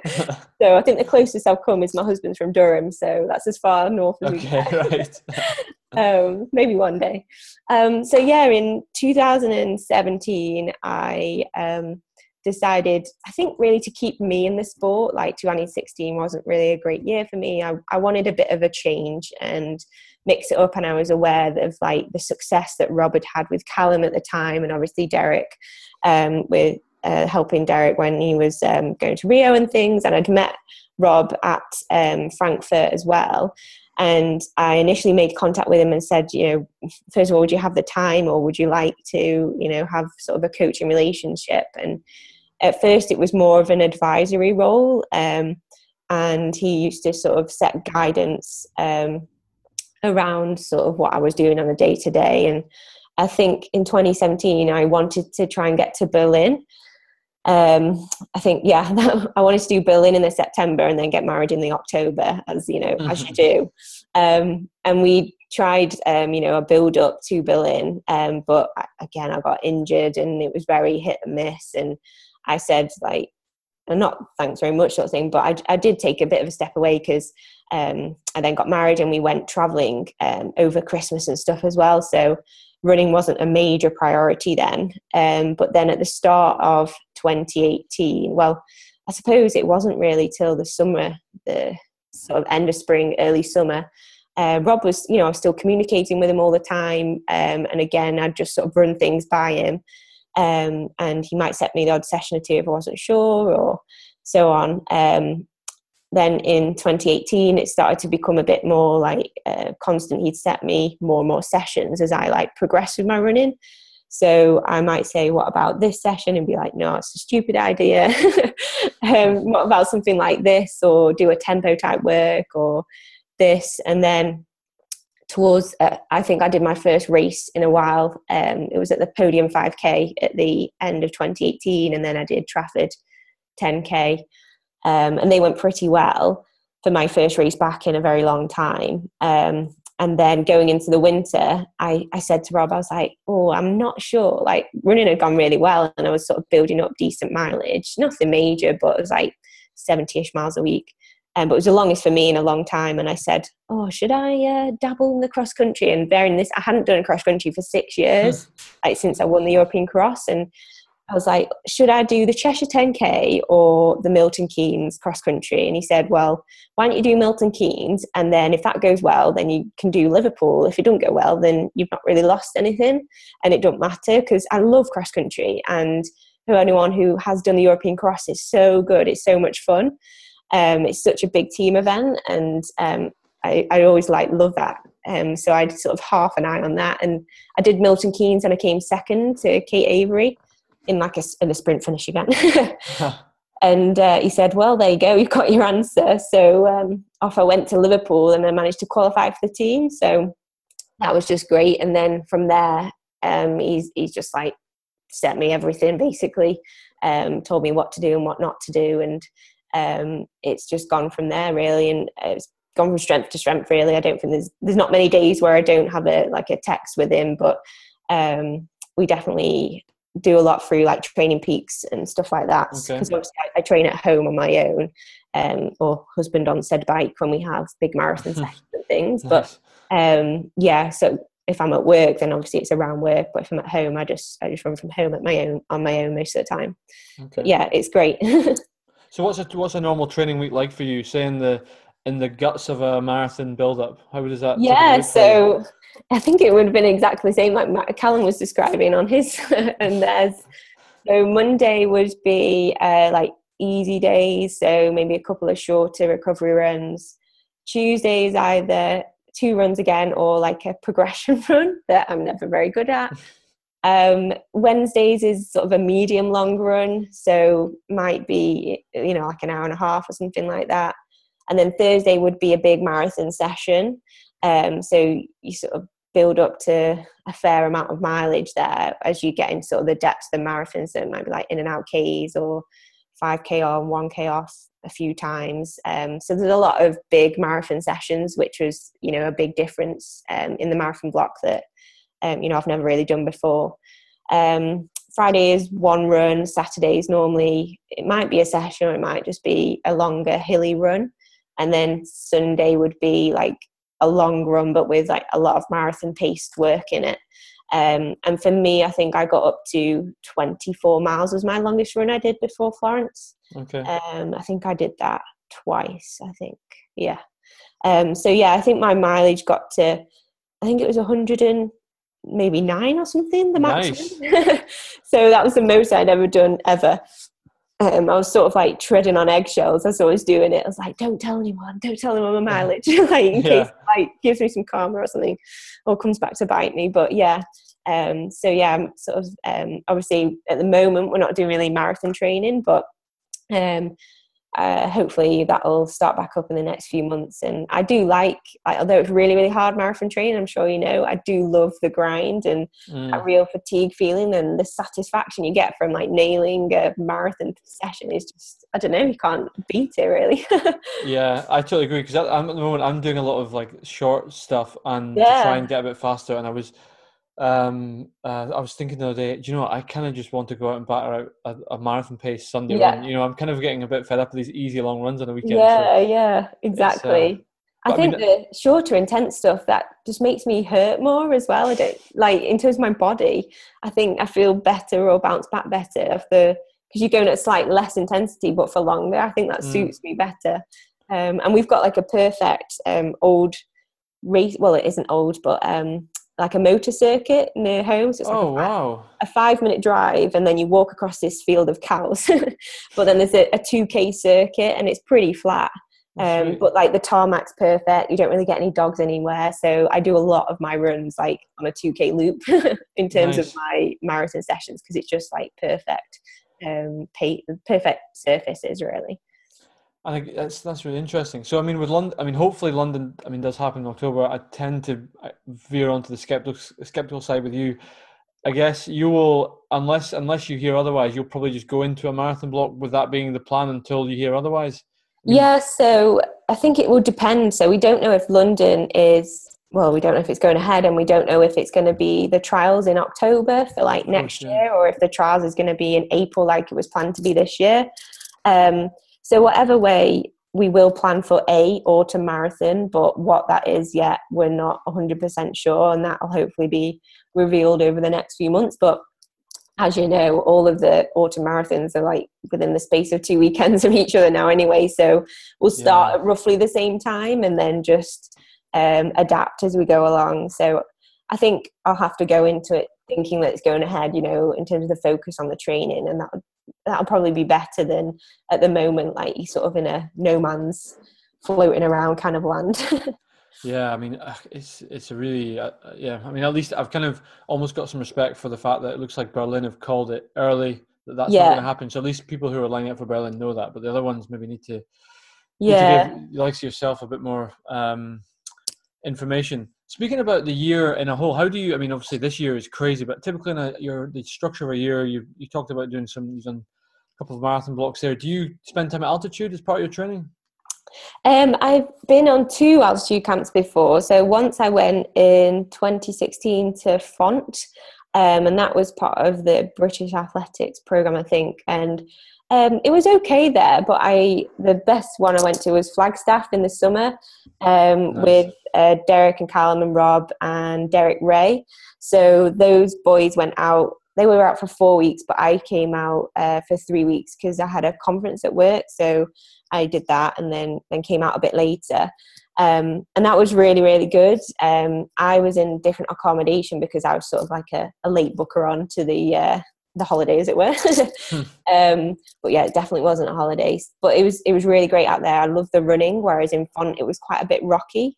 Um, and there wasn't as much choice. Whereas in Flagstaff, you know, we had a lot of variety in where we went for our runs and stuff. And um, just, I think being out there was it was a lot higher as well. I, I think one of our sessions was at seven thousand feet we did, and uh, uh, coming off the back of that, so that was really good to do at like the start of the marathon block, and then coming back down back home, I was sort of ready to then start those big marathon sessions and build the mileage. So it was good to lay sort of a nice foundation.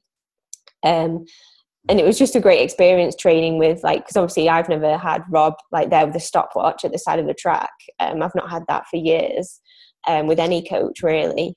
Um, so that was really good. But obviously then to sort of train a bit with Callum and Derek, and um, I did a few sessions with Derek Ray as well. Um, he was sort of pacing me and things a little bit, but he was like they were all smashing me at that time. Um, so it was great to sort of train with the boys and um, just be part of that group as well. Um, so yeah, obviously I'd have loved to go back to Flagstaff this summer and start like the next block, but I really don't think that's happening anytime yeah, soon. probably not. That's it. I mean, that's that's the sort of that's the group of dreams for if you ask most yeah. club runners what your dream training camp would be to train with three boys like that. That's uh, that's that's a good yeah. Stuff. Yeah, I don't mind being you know with a group of lads either. That's perfectly fine by me. You know, we're all sort of can get we can get on and just crack on with our own thing and then train hard when we need to. And i think one of my towards the end i wasn't super fit when i went out there because i just had a little hamstring tear before i got there. Um, so it was definitely a struggle. So i'd really like to go out there in a bit better shape and see if i can hang on for a few more runs like because most of the time we'd start together and then it'd just be like oh okay bye. Um, but yeah we'd always sort of wait for each other and if we were doing the same session then you know someone's out there in the distance, no matter how far away Callum is. yeah, that's cool. It's interesting. You mentioned obviously there are a couple of things about work and the conference coming. In. How what what do you do for a living, and how do you balance that? You mentioned at the start that you're um, not working every day of the week. How do you balance your yeah. you know what is a big a big amount of training you're doing now um, with work? Yeah, so I've only just gone part time. So in the lead up to Florence and um, all my, you know, most of my life up to now, I've worked full time. Um, and I think I started the job I got now. Um, it was June 2018. So I work as a lecturer at Nottingham Trent University. So that involves obviously teaching students, um, supervising students, but then running my own research projects. Um, and some of my areas of interest are sort of aging and physical activity and also female mm-hmm. physiology. Um, so it's quite a balance, and you know, especially from like September to Christmas, I was working a lot. Um, you know, for a busy day, I, I leave the house at six, and I might not get back till half eight sometimes, and um, it's just you know you go to work with like your life in your car like those kind of things but i've, I've always done it and um, I, I did well to sort of get the outcome at Florence as well, even more so doing like that full time because I was really, really busy, like all the in the lead up to Christmas. And that's when I made the decision like, this is really like getting a bit too much now um, in terms of my training load. And obviously, the performance in Florence um, sort of cemented it for myself a little bit more and justified it that, um, okay, let's try and go three days a week. So now I work Monday, Tuesday, Wednesday as my lecturing role. Um, and then you know hopefully leaving thursdays open for the big session and friday for like a bit more of a recovery day but mm-hmm. On the side i also have like a coaching business and i it's mainly like nutritional female physiology kind of thing. Um, so i do do some coaching and advice there um, through my website called run science. Um, and then we've just we've just started, um, me and a couple of others have started um, a podcast called the Female Athlete Podcast, which, um, again, we're not as experts as you, but um, it's been a really good thing and I've actually really enjoyed it. So um, hopefully that will just continue on to evolve. Yeah. Yeah, that's really cool. And actually, that was the next thing I wanted to speak about is the, the podcast. And it was, I've got to say, it was my, my wife uh, Fiona, who, I mean, Fiona's a, uh, runs for Scotland. She's put she put me onto that. Um, so the female athlete podcast hosted by yourself. I'm going to give you your actual title. I feel bad I didn't give it to you to start. Doctor Jess oh, I should have said. nah, uh, doctor. uh, Georgie Bruinvels, who we also know, and Lucy Lomax. So yeah. What, so what? I mean, tell us. I've, I've I listened to your first episode, which is great, and it's really it's a cool new podcast to have on the athletics scene. For listeners who haven't, um, tell us a little bit about it, and and I guess any advice you would have for female athletes who um, who maybe want you know more information or to hear more discussion on um, sort of female physiology? Yeah, so we, so I knew Georgie through Running World, as you know, she's a, a good runner, um, and Work World really, and she knows Lucy, and Lucy is um, a freelance journalist who specialises in sort of women's sport. So she's done a lot of reporting in women's rugby, um, and particularly I think Scotland women's rugby team she knows quite well as well. Mm. so we sort of came together and lucy is our sort of organizer does all the social media and like make sure we have a proper script for our podcasts and things. So she's really really good because georgie and i can just waffle on and um, just throw things out of the woodwork that might not actually go go anywhere. So lucy's really good like that. But yeah so the the podcast the aim is to just raise awareness and understanding on all aspects of female physiology. And, and although the title's Female Athlete Podcast, I would class any athlete um, as a you know a female athlete as someone who exercises. So you don't have to be an elite level. Just if you're exercising to keep fit, you don't have to run. You know, um, any female who's trying to balance that kind of try and stay healthy, try and stay fit. I've got my own like fitness goals as well as a busy lifestyle. It might be with kids, it might be with work, it might be with both, or whatever. It's aimed at everybody, but we want to just raise awareness. So we talk about all aspects of physiology, um, and we're going to move on to things like, um, for example, the female, the football boots that females wear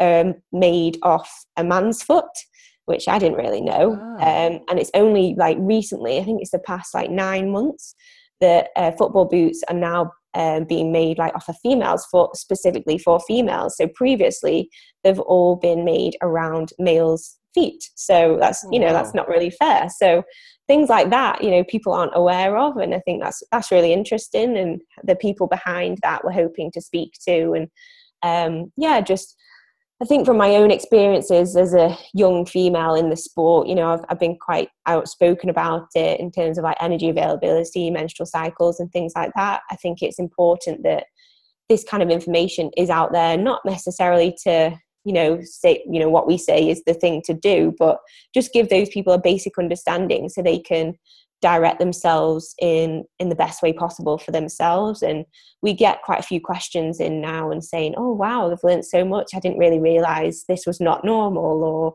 i didn't really realize there were other options for me because you know when they asked the question years and years ago the information might have not been there whereas now mm. it is mm. evolving and slowly but surely going to you know towards like clinicians and practitioners but it is still a relatively, in research terms, you know, quite a new area. So hopefully we can just bridge that gap a little, a little bit for people. Mm.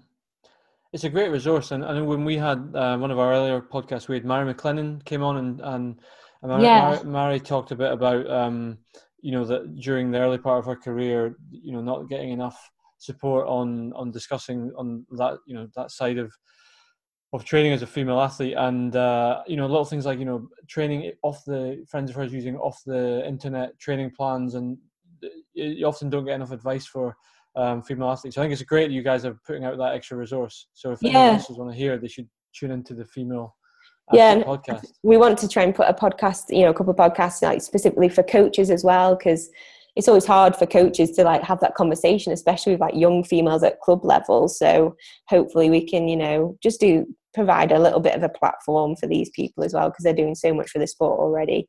Um, hopefully, we can just uh, make a little difference. Brilliant. No, good. I'm looking, hopefully that continues to continues to evolve.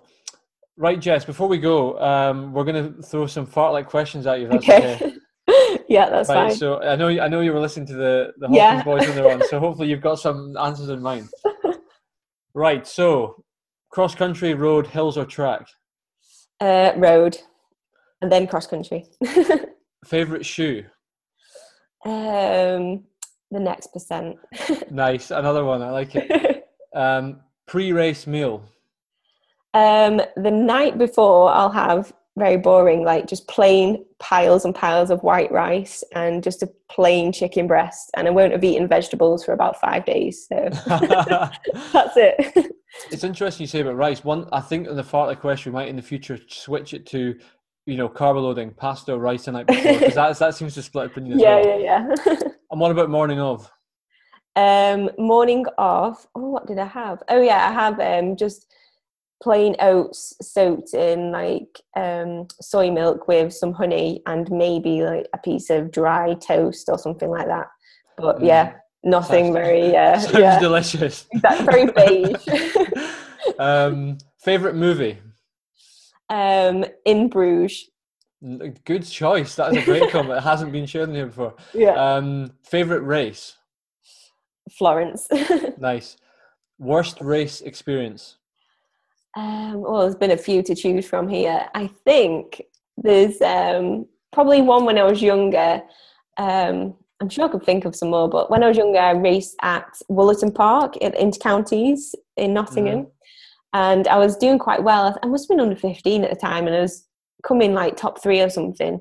And I didn't really, I thought we were going on that long stretch to the finish, but we actually turned left and went back up into the woods. And I didn't realize we had like more to go. And I just lost it. Like Rob calls it a brain fart. I've been having them all my running career, but I had a brain fart. And I, I remember my mum telling me afterwards, she like, you didn't come out the woods, Jess. like you went behind the trees, and then I just couldn't see you for ages. So that was probably one of my worst experiences. I thought I actually was hoping you were going to say Frankfurt, and that would be the, you'd be the second person to use the Frankfurt oh. as their worst. So they've they've, yeah. they've avoided that shame. Um, rest day or recovery run? Recovery run. Favorite place to run? Um, I'd have to say Carsington Water, which is near my house. Um, it's about a five minute drive from me, but it's um, a seven and a half mile loop round the reservoir, and it's it's quite hilly, but I just love it round there. Um, so yeah, that's that's just near home. Nice. I really miss that at the moment, actually. Stockport or Manchester Uni? uh, Manchester. Morning shuffle or evening saunter? Morning shuffle, definitely. Running hero? Um, I did think about this. Uh, I don't know really. So I, do think Paula Radcliffe's record is unbelievable because that's like four superbly quick 10Ks back to back. But then I think people, you know, like Callum doing really well at the moment, challenging uh, the Brits, and people, you know, like Laura Muir and Eilish, like people that are probably my age, there's still people that you think, all right, if they're doing it, then why can't I? So, yeah, a bit of both, really. nice. Favorite cake or biscuit? Oh, um, what about? Can I say brownies? you can say brownies. Yeah. So i i make these like Oreo brownies, and I have Ooh, to say, nice. even, though I make them, they are very good. Oreo brownie, I like that. Um, favorite beer? Oh, I don't really drink beer. I'm more of a gin person. okay, gin. We'll yeah. take that. Um, miles or kilometers? Miles, definitely. good. That seems to be an overwhelming favorite there. Favorite distance? Uh, marathon. Nice. Yep. I love that you. I love favorite distance is the one that you've only finished one of. that's, that's amazing. But even like half marathon, it just feels so much more harder. I know, like the marathon is just where I feel most comfortable. nice. Um, Post race treat. Um, a gin and something like a pizza. I think pizza or a burger. I think. oh, nice. I yeah. like that. And finally, so you've got one more race you can run in your career. You're guaranteed to be only fit for one more race. Yeah. It can be one you've already done. It can be one you've not yet done. What race would it be? Uh, Tokyo 2021. excellent, excellent. I like that. That's cool. Well, Jess, thank you so much for joining us. It's been it's been great to have you on, and uh, yeah, we're really we hope that London happens soon. And when it does happen, we hope that you're lining up in good shape. Yes, thank you very much. It's been great to talk to you. I've uh, listened to a few more of the episodes now, and uh, I will continue to do so. Excellent. Well, yeah, good luck with uh, your podcast, and yeah, cool, we'll, uh, we'll hopefully catch up with you again soon. Yeah, perfect. All right, right. nice to speak Thanks, to you. Jess. You too. Cheers. Bye. Bye. Bye.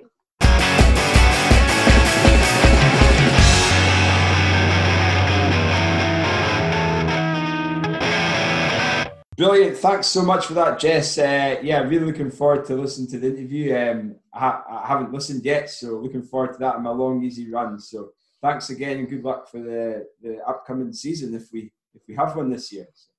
Um, so Tom, so you, uh, you, you better tell us about this uh, this face that you were pulling on on Facebook. Uh, you had some active root gel. You had an active root gel mix uh, here, uh, RC. Did I did? Yep. Yeah.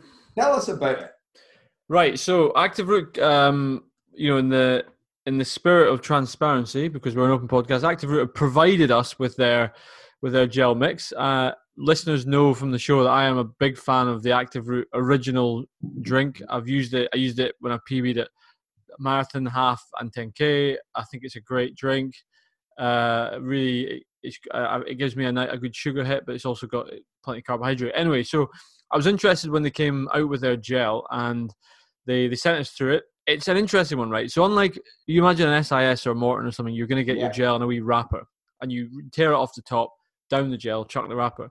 So Active Root is all, they're more sustainable. So it's they send the, the gel mix is exactly that. It's a powder mix which you add, you put in like a soft flask, one of those kind of right. like typically blue soft flasks, or you can buy an Active Root one, and you with the with powder, put the powder in, add some uh, the measurement of water, shake it about, and it forms this gel on the soft flask. So the idea is that you can, you know, you're not, you know, it's more sustainable in the sense there's no litter. You're you can mix it up yourself, carry it yourself.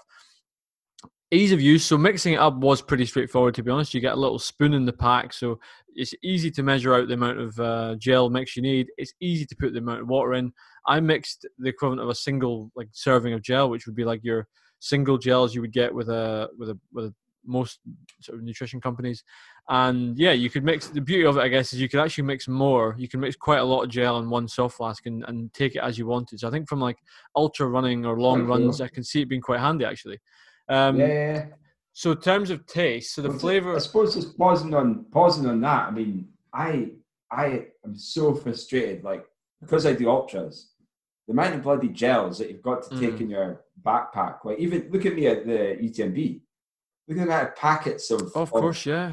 all those gels and all that waste. Like, and the the thing about some of these ultras is if you there's a there's a there's a risk that you could drop one of the packets like when you're running without noticing that never a litter and Yeah. you can get disqualified and people have been disqualified in the past so to put something like that in a soft flask all the gels in one place i think it's brilliant i think it's uh, genius so And uh, you, I mean, you're taking Active Root for that absolutely. I mean, you're taking what? You're as an ultra runner, you're taking what? A gel an hour, roughly, something like that. Oh, more than that. If it's More than that. depending how the intensity of, of the ultra or how the distance, um, it could be up to three. But um, you know, a, a, a prime example is uh, like the the hundred k on the road. I would maybe take three gels an hour, Wow. two three gels an hour, you know, getting around about sixty to ninety grams of carbs uh, through the gels and maybe some of the sports mix. But like, um, how many? That's that's like over six hours, seven hours. That's that's twenty gels. Yeah, it's a lot. Twenty. That's a lot of gel, and it's pissing around, taking the, the tops off, putting them back in your pocket. Um, so not not plugging it. I think it's it's brilliant, but um, yeah. Anyway, I think That's running. I think running is going to have to become more, you know, sustainable. I think actually that it's a really. I think for particularly as you say, when you're when you're at a race like an ultra and you're not there's not aid stations and not bins and it is more. So that's a real pro of it. Um, and actually, the, yeah, actually having the volume as well. Um, in terms of the, if we get to the so the it's, the flavor is um, cacao, peppermint, and ginger. Now, I like the citrusy ginger flavor of their drink, and I'm going to be upfront here. The cacao peppermint is not for me. Like, honestly, and you could probably, as a couple of listeners have pointed out, my face reaction probably told it all. Right, it was a, there was a bit of a wince there because that is a sharp flavor. Now, if you like mint and cacao, that sort of chocolatey mint type hell's you know, cacao? cacao, you get like you know cacao powder, like something. It's like a. Oh yeah, yeah, yeah, yeah, yeah. Aye, sorry. I mean, it's it's Chocolate and peppermint. I, I, I maybe quite like that. You might quite like it. In fact, I'll let get you can have the rest of the tub, and we'll get you can do the next. You can have you give us your opinion. I it was a bit sharp for me. I'll, I'll be honest, and um, and actually, I, I think I see they're coming out with an original flavor coming out, and that sounds like that will hit the nail on the head for me. Anyway, um, I took it before a session. It was a three by three k session, and you know, I, my stomach was fine. I felt pretty. Uh, I didn't feel short of energy. I felt, you know, from a feeling perspective, was good. Um, so I think it's, uh, you know, there it's inter- it's good. And, and what's interesting is I was looking into it. So an, a single serving is 24 grams of carbs. Now I was doing a bit of research. If you compare it to say an SIS is 22 grams per gel of carbs, and Maurten, which I've taken in some of my marathons, is 25. So it's right on the sweet spot in terms of what you're looking for. You know what you would expect from a normal gel. So from that perspective, I think it's it's good. And you know, I think I quite like the idea actually on my long runs of having of having it a, a soft flask full of it and just taking it as and when I needed it if I was if I was going to be out for a long a long time. Um, and I think, but you know, the the ginger aspect, I've always been a big fan of that in active root. It does settle your stomach. The flavor, as I said, is this is not for me. I um, I'm really looking forward to the new one coming out. So Yeah. um, that was fine. You know, feeling as I felt okay overall. I'm going to say it's I'm I'm giving it my stamp of approval. I think it's a really good. I really like this concept of not having it in in, in individual wrappers. I think the you know it, it does exactly what you need to do in terms of uh, in terms of fueling. Uh, easy to mix as well. And actually, I quite like the idea of having a tub full of gel powder in my in my cupboard that I can just mix as I need, rather than going, oh Christ, have I got have I how many gels have I got in the cupboard? You know, so I, I think I try it out. If you're if you're someone who likes to go out for long runs or ultra races, that this is where you're at. I mean, for, I would put it this way: I wouldn't carry a soft soft flask around London. I would still, and that's maybe where while you still can, I would I would maybe say to Active Root, I would love to take their gels in a race in wrappers and and, be able to ditch them. I'm not carrying a soft flask in a marathon, but beyond that, when I might be carrying a pack anyway, maybe I will. Yeah. So yeah, As you're uh, as you're chatting away there, I'm just I'm I'm just looking at your your uh, uh you you might hear this, folks. the review of the video. Well, the video review is actually on the video of the preview of me mixing it. A demo of how to mix it is on our Facebook page. That's it. Look at you shaking that soft flask. Go checking your watch as well. Eh? How Gotta give it the full time. Uh, it was interesting one. I've never, that was I thought it was a it was a kind of as I say I've only ever just bought gels that are pre-packaged and you take it you dump the wrapper. So it was a bit of a I haven't seen your. Rea- I want to see your reaction again. Here we go. Here we go. Come on, get that down, you Tommy. Oh. See your face. Come on, show me your face.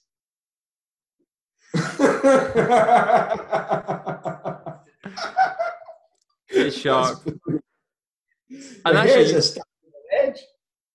Well, eh, yeah, you can tell by the haircut when that video was taken. But I think, um, yeah, I mean, I, you know, I know. I mean, well, my wife is uh, loves a bit of chocolate peppermint, so I think that would go down really well with her. You may like it.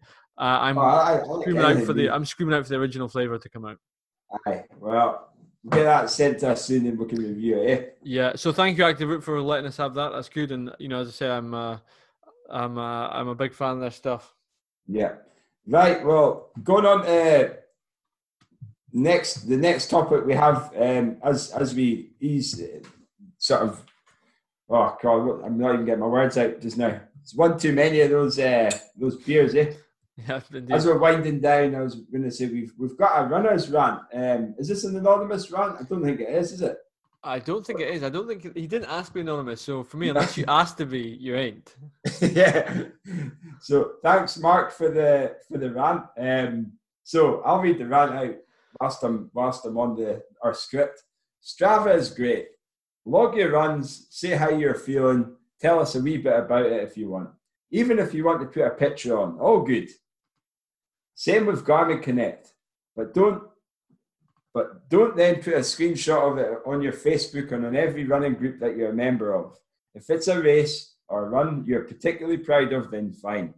But not every run you do every day. If I want to see your every run, I'll follow you on Strava. Half the time they have a picture in full makeup, as well as showing off their cleavage and or taps off, showing off their pecs. With caption, wasn't this? This sounds a bit like you, Tom. With caption, wasn't feeling it today on my two mile run. You don't care about the run. You want comments on, on your boobs or your six pack. Go set up your own fan page of Peter Peck's or Donna's Ditties. Let Strava be Strava. If a running group has over 10,000 members and every member posts every run, then there's no point in the group. I'd hate to be someone who had to moderate all of that. Dot, dot, dot. There you go, Tom. So uh, I'm only joking. It's not you at all. But, uh, but what, what do you make of that then? Are you, I are think you on he's, Mark's side or? I'm totally on Mark's side, and this is I don't understand. And list, many listeners to this show will do this, so I do apologize. But I don't understand why you would take a screenshot of your Strava and share it on Facebook. Like, and you know, I know people have got albums on albums of screenshots of their Stravas. I'm thinking, if I want, if I want to, if I want to follow your running, I will follow it on Strava. You know that that app is for that. I'm I'm not sure what the I, I really don't understand that. It's like it's bizarre. It's absolutely bizarre why you would do that. Is it eh, you know Is it not a way of attracting members to your Strava though if you continue to post on yeah social but, you media? see, yeah but why would you post it to like a, a running friend Scotland? Oh by the way I've done a run. Here's my image of my Strava to prove it. I, I Yeah, don't. I really don't. I don't. I really don't get that. I, I mean, I really don't get that. There's some people, I mean, maybe not like in running friend. That's one example of a of a group, but they get like 500 likes, Yeah, it's crazy. Which is it's crazy. But I think if you get that many likes, then you you must be some sort of influencer, and and thus you have the, the maybe the qualification to to post every day about your runs. But why? Um, Yeah, but there's a difference between posting it on your own feed, which I still am not hugely a fan of, and then also posting it on Running Friends Scotland. I mean, I'm not like that. Is that not quite like assumptuous that the thousand members of Running Friends Scotland are interested to see your run? I mean, I don't. I, I, I'm, I've got no problem with someone saying, "Oh, I had a great." Just want to share the fact I ran a, a PB. It was amazing, or even like, "Oh, I had a rough run today." You know, you know, get a bit of support. But I'm just thinking like sharing a screenshot of your mobile battery state, battery percentage, and all. You know, it's bon. I just don't get that. I, I'm not saying I do this, Tom. So uh, yeah, that's why I'm going two feet in because I know you don't do it. Just to piss you off. He's Just going to to- do it soon. I'm just gonna I'm just gonna send you messages of my my Strava. eh? Send them to me directly. I would just, I I would love you to share it to RFS. That's your goal for the next week. Is to do a run and say, "Hi everyone, my name's Cal Greig. I did. A, I was really chuffed to bits with my easy six mile run. Here's an image. Here's two uploaded pictures. One of the Strava summary and one of the elevation profile, just to prove to you I did it. Yeah, I'm, I'm going Please to. comment accordingly. I'll do it once, just a. In fact, you know, we should do like a, a we'll bet, we'll do a, some sort of bet, right? And we have to do it. I don't know Right. what it would be.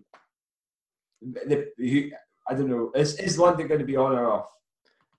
Oh, off. Well, off. I think off is a mass or- event. Off is a mass event. Okay, so not completely off then.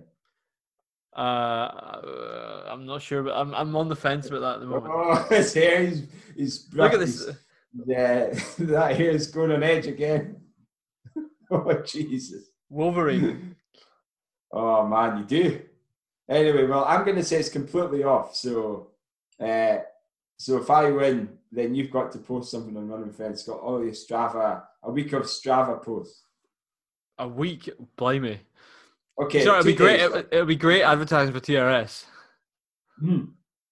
I see you've also uh, put TRS podcast in your uh, your Strava too. I have, yeah. I just thought it would be. I like it. Yeah, I thought I'd just trying. You and. to be known as the Tom Bryan, just the TB. Well, I want. Do you know what's interesting on Instagram? Everyone who follows us on Instagram, a lot of people, yourself included, have runner in their like title. You know, Cal Greig runner, Ben Ward run beer, all these as two examples. And I thought maybe I should Bryan change my 69. maybe I should change my my my Instagram handle to like TRS Tommy or something. TB, TB, TRS, TRS Tommy, I love it. You definitely should. Um, I might do what you do with my Strava. I might, you know, not Kyle Greig the, the runner anymore. It's Kyle Greig the podcaster. yeah. I used to be known as a runner. Now I'm just known as the guy who does a podcast. eh? Oh well, what do you, can you do? Well, anyway, well, thanks for the rant, Mark. Um, I think I agree. I, I think it's a great rant, um, and I'm I'm completely in agreement with you. Yeah, and I'm off to like uh, Peter's Peck's fan page. That's it. Donna's Diddy's. oh, me. Oh well. Well, um, do we have a do we have an update how Ali Sutherland's getting? So on? actually, while you were speaking, so that that was I just started looking at that. This is maybe why, or maybe I might look a wee bit distracted there. So TRS run the week. We don't really. There's not really much to add there. Um, we haven't got. There wasn't any virtual races. There was nothing really. Zach Better might be probably worth get might be in for a shout of it. The other person who's still going, and we did say as long as he's going, we'll we'll uh we'll, we'll give it to him. We may revisit that eventually. Ali Sutherland is still going. So today at 9:04, he ran what I believe is his um 31st. I'm trying to work out what Roman numerals. Triple X, one, two, three, one. So it's 33, 34th, 34th marathon in a row. Uh, I mean, this is getting towards. Is that not more than what's his name? Eddie Izzard did.